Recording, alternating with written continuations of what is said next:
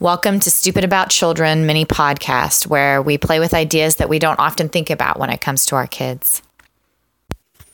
So, I want to share this experience that happened. Um, uh, and I don't know, I don't know if it'll make sense as a metaphor to some people, but it absolutely is to me um, because this is the very type of stuff that. Um, uh, it's like when the physical experience of something really brings the um, non physical experience of something to a whole new level of understanding. You know, that's a metaphor to me because the physical and the non-physical you know um, they're they're metaphors for each other you know the sometimes something really simple and basic in the physical world um, gives you that like oh because it's a parallel. It's an analogy. It's just like it's mirrored with something in the non-physical world. So um, my daughter and i i've, I've done a couple other um, a couple of other uh, metaphors and or uh, in my other podcasts about some of the things that my daughter is learning um, as a new teen. And um, so some of those things are like taking responsibility for herself and how she's kind of reluctant to do so and feels a little out on a limb like that. And, um, you know, is learning to manage the many voices, uh, the many the many parts of herself. Okay. If you say voices, then people think it's like schizophrenia and you've got like voices in your head. But, you know, um, I think it's becoming a bit more popular now. Um, people do this like internal family system uh, where, you know, you have different parts of yourself, younger versions of yourself, older versions of yourself, teenage versions of yourself, and you all kind of integrate as a family. Um, so, kind of that concept. Um, but yeah, so she's learning to integrate, especially this is like a crux for her, things like her child um inner children voices you know her parts of herself that are still afraid kids and integrating that with a a little bit more of a managing voice. I mean, she's obviously not an adult yet, so she doesn't have a full adult voice yet. But you know, this thing inside that says, no, we can handle this. We're going to be okay. And, you know, here's what we can do. We can still be afraid, but we can still try our best and we can still push through this. And, you know, so she's working on those things and, and those are tough. Um, they're tough to talk about, tough to explain because they are so abstract and they are this non physical type of stuff going on. You know, there's all these non physical parts of herself, these different sides of herself, um, and she can't necessarily separate from them and put them out on the table and sort them out. Um, so, we had this physical experience that she went through that ended up being like a great metaphor and it really drove a lot of it home. Like it was like she could feel it and experience it in real time. Um, we were at the river playing and it was after so, a lot of heavy rains and there was definitely some rapids in some spots um, that weren't typically rapid. Um, the water levels were super high.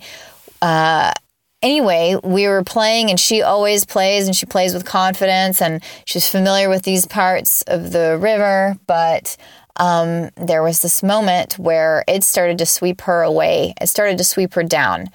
Now, from my standpoint, because I'm the adult involved, um, yes, I was a little worried that she might fall and really bust the side of her leg or something. But there was an open portion just below the little mini water drop.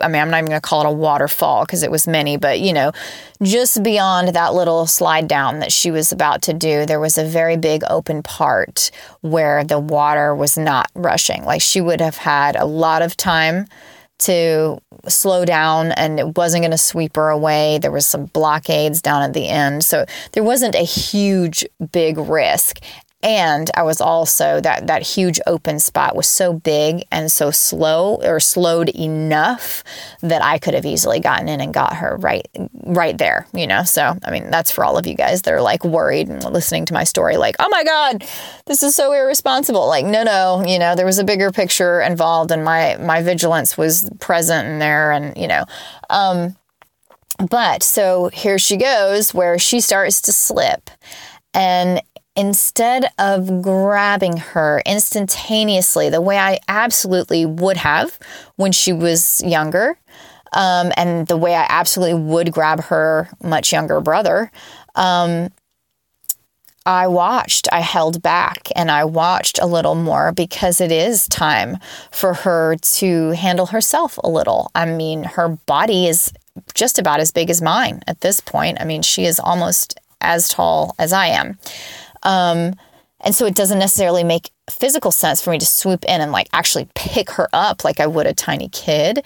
Um, and yeah, I want to see how she handles herself. I want to give her that trust. I want to see her grab on and pull herself back up or, you know, struggle and just see and like only offer that hand when I really see that she needs it. And that's hard for me to do as a mom.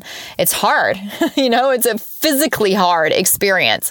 Like I'm doing it on that non physical, metaphorical, abstract plane every day in what, you know, emotionally and, and how I'm treating her as a parent. I'm I've got to back off, but this was a moment where it was like physically real. Like I couldn't, shouldn't grab for. I needed the most appropriate role was for me to watch and hang back and let her see how it was going to go. Let let me see how she was going to handle. Um, give her that opportunity to feel it and to try it. Um, and so, yeah, what did happen was she slipped the first bit and then kind of got stabilized. And I asked her, you know, are you are you fine? And she, I don't remember uh, exactly. She opted not to speak, kind of. Maybe she couldn't speak. She just kind of looked at me. Um, and it wasn't panic. She was calmed down at that point because she did actually have herself at that point, but then it started to slip again. And so then she was like, you know, and called out, like, Mom, you know, uh, and so she slipped down that last little part again and then went into the open uh, more water down below, like I was talking about. And I traveled over um, to the rocks, you know, very quickly.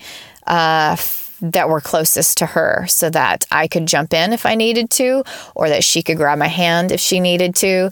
Um, and what ended up happening was she slowed so much that she just kind of chilled and swam in the water and kind of let her energy out because she was actually very mad at me, um, very scared. You know, it was like just a little panic situation. Um, she obviously hadn't had enough experience or exposure to the fact that like she, she really thought she was just going to get swept away. She hadn't looked and really planned out mentally that like that's you're going to be fine. There's one little bump and you're going to be open water right there and I will have you and you will have yourself and everything will be fine.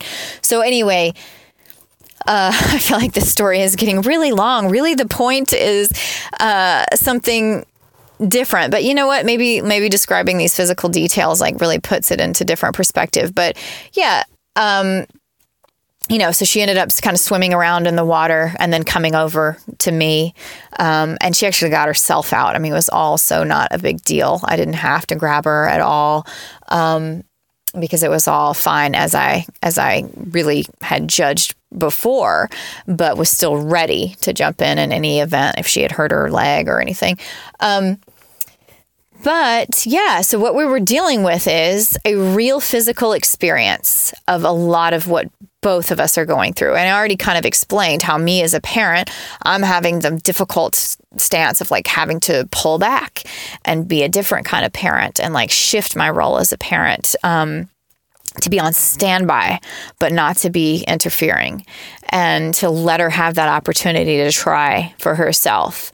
And, you know, her role uh, she was able to feel that too. And we talked about it a great deal afterwards, actually. And, and, and she led the conversation in the sense that she really opened up and said this stuff first. And it was the same as what I was experiencing too. So I was like, wow, that's, you know, great. This is uh, so beautiful and rich, isn't it? When a physical experience really brings you in um, to an abstract, to a new understanding of an abstract experience. Um, and she said, Yeah, I was able to really feel like in a real way what you've been talking to me about with like having different versions of myself. Like the little kid in me was scared to death and like screaming, you know, that it needed its mom, but like I saw that you weren't going to get me. Um, and so then my kind of adult side. I mean, she was calling it that, even though it's not fully that, but you know, what she's aiming towards is what her understanding of what her adult manager side might be like kind of jumped in and took control like, okay, like here we go. We're gonna do this. We're going down this thing. We're going down this chute. It's okay. Like you know little seven year old is crying in there. Three year old's crying. Everybody's scared. We are panicked. But like manager jumps in and we're going to do this. It's happening. We've got no other choice. Let's chill. Let's calm down. Let's keep our head about us.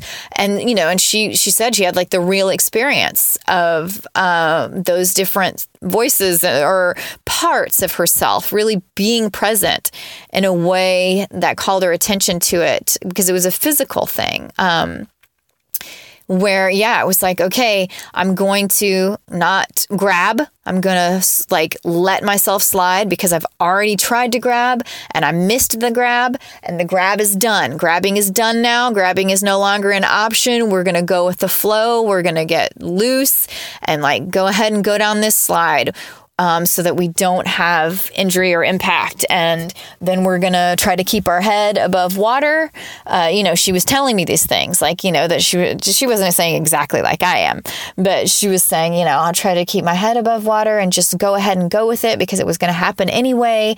And just try to stay really aware and calm and like keep myself safe, keep myself up, keep myself safe, and like look for. And she said she was also planning um, and looking for where she might grab down below, and that you know it wasn't going to happen until she got past the waterfall, and that at the very least or last resort there were some rocks down at the very end of the open part, and she felt like um, you know she would at least grab herself one more last time on those rocks before any other uh, sort of downfalls started to happen. Any more rushing uh, swooshes grabbed her again. Um, which it was still a good plan. It was, you know, it, it had overlooked some other major details because she's obviously just a teen, still figuring this out, like that the water wouldn't be whooshing anymore after it was open so much, and she wouldn't have to worry about that as much. Um, but you know, whatever. this was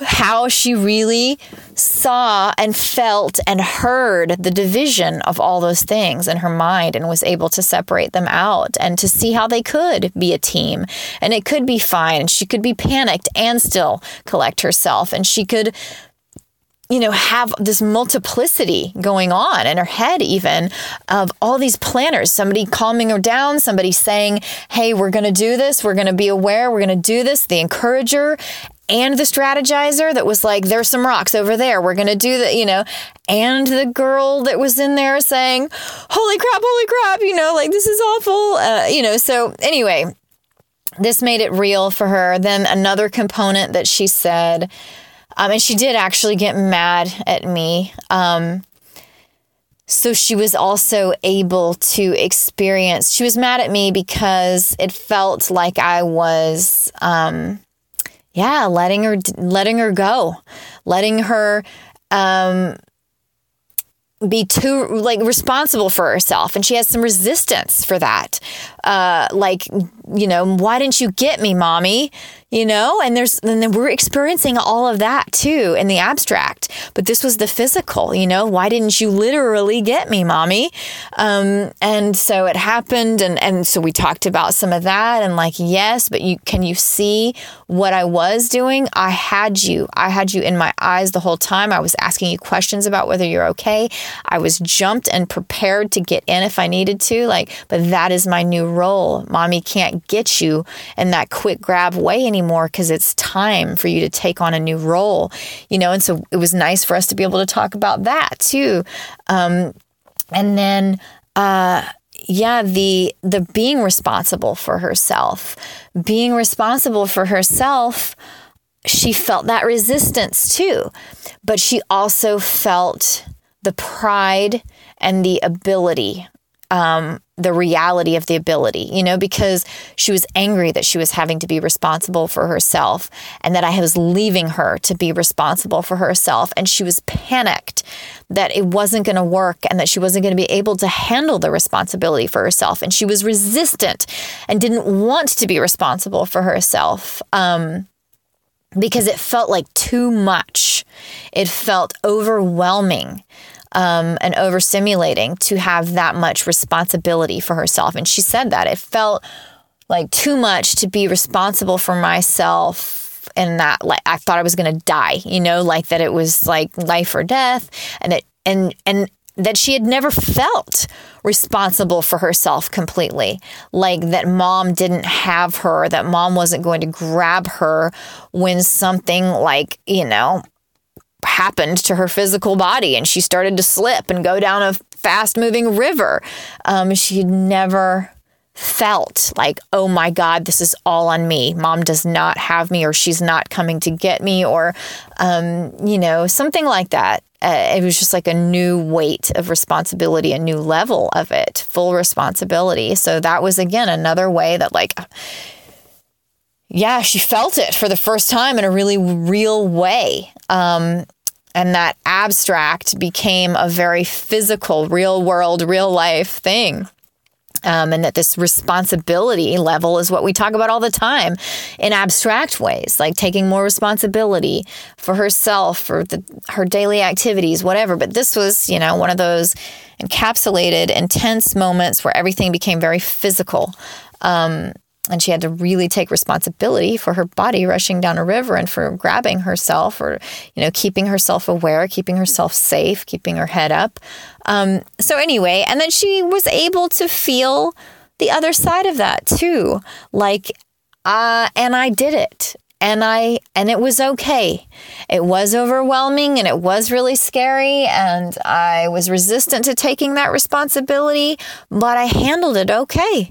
And I did pretty well and all these different parts of me came online. All the strategizer and the the encourager and the manager voice and you know, I and I did pretty well, didn't I? You know, and I'm surprised at myself or I handled it. You know, some pride um, was there. She was actually mostly just overwhelmed. she wasn't like, yes, I did it, um, as much as I maybe wanted her to, but she still also felt a little more stable in her own skin, a little more solid because she did handle the responsibility. It was there and she had to take it. She was resistant to having it, but when it was dumped in her lap and she had to do it, she did what she had to do and responsibility um, happened and she didn't die, you know, which is what was, you know, going on for her. So anyway, I that may be just like the longest story ever that nobody besides me and my daughter care about. Um, but that's okay. This can be for her to listen to later. Um, but I figure any other parents might find it really useful too because it was just this nice little microcosm of everything that we are dealing with in her teenage years. Um, and I think that even if you're somebody that doesn't have kids and doesn't care about this crap and don't ever plan on having a teenager, it's still a really good example of the best way that I think metaphors play into life, where they just take something uh, that's usually pretty abstract or non physical and like when it happens in a physical way, when it is in this microcosm, when it gets encapsulated in an event or something simple, uh, more simplified because it's more physical in the physical world of things, it just illuminates the whole thing for us because it yeah, makes it more simple, but it's like so parallel, it mirrors it, and it just like really sheds a bunch of light, illuminates, like I said, just whoa, okay, wow. You know, or I was able to really feel it. It focuses it and it just, you know, really um yeah, offers a lot of insight, offers a lot of information, a new a new download. So that's what I like uh a lot about metaphors is when something happens in your physical body, when you have a physical experience, um, and you're able to relate that to something really abstract, wow. I mean, you know, it it changes it um, dramatically. So yeah, that's what it was for us, and uh, it was a pretty nice one, pretty intense on all kinds of levels. You know, like this could be like a metaphor in one afternoon story of everything that I would explain to another parent about what it's like to have a teenager or to go through this time uh, of having a teenager. So maybe it is useful to you somehow. Thank you so much for listening. I've always loved playing with ideas, but usually they just aren't at all what others come up with. So that has made me feel weird for most of my life. Uh, but now I'm determined to take what makes me weird and to try to make it useful. So come and check out all the other podcasts and things that we've got going on at weirdisuseful.com.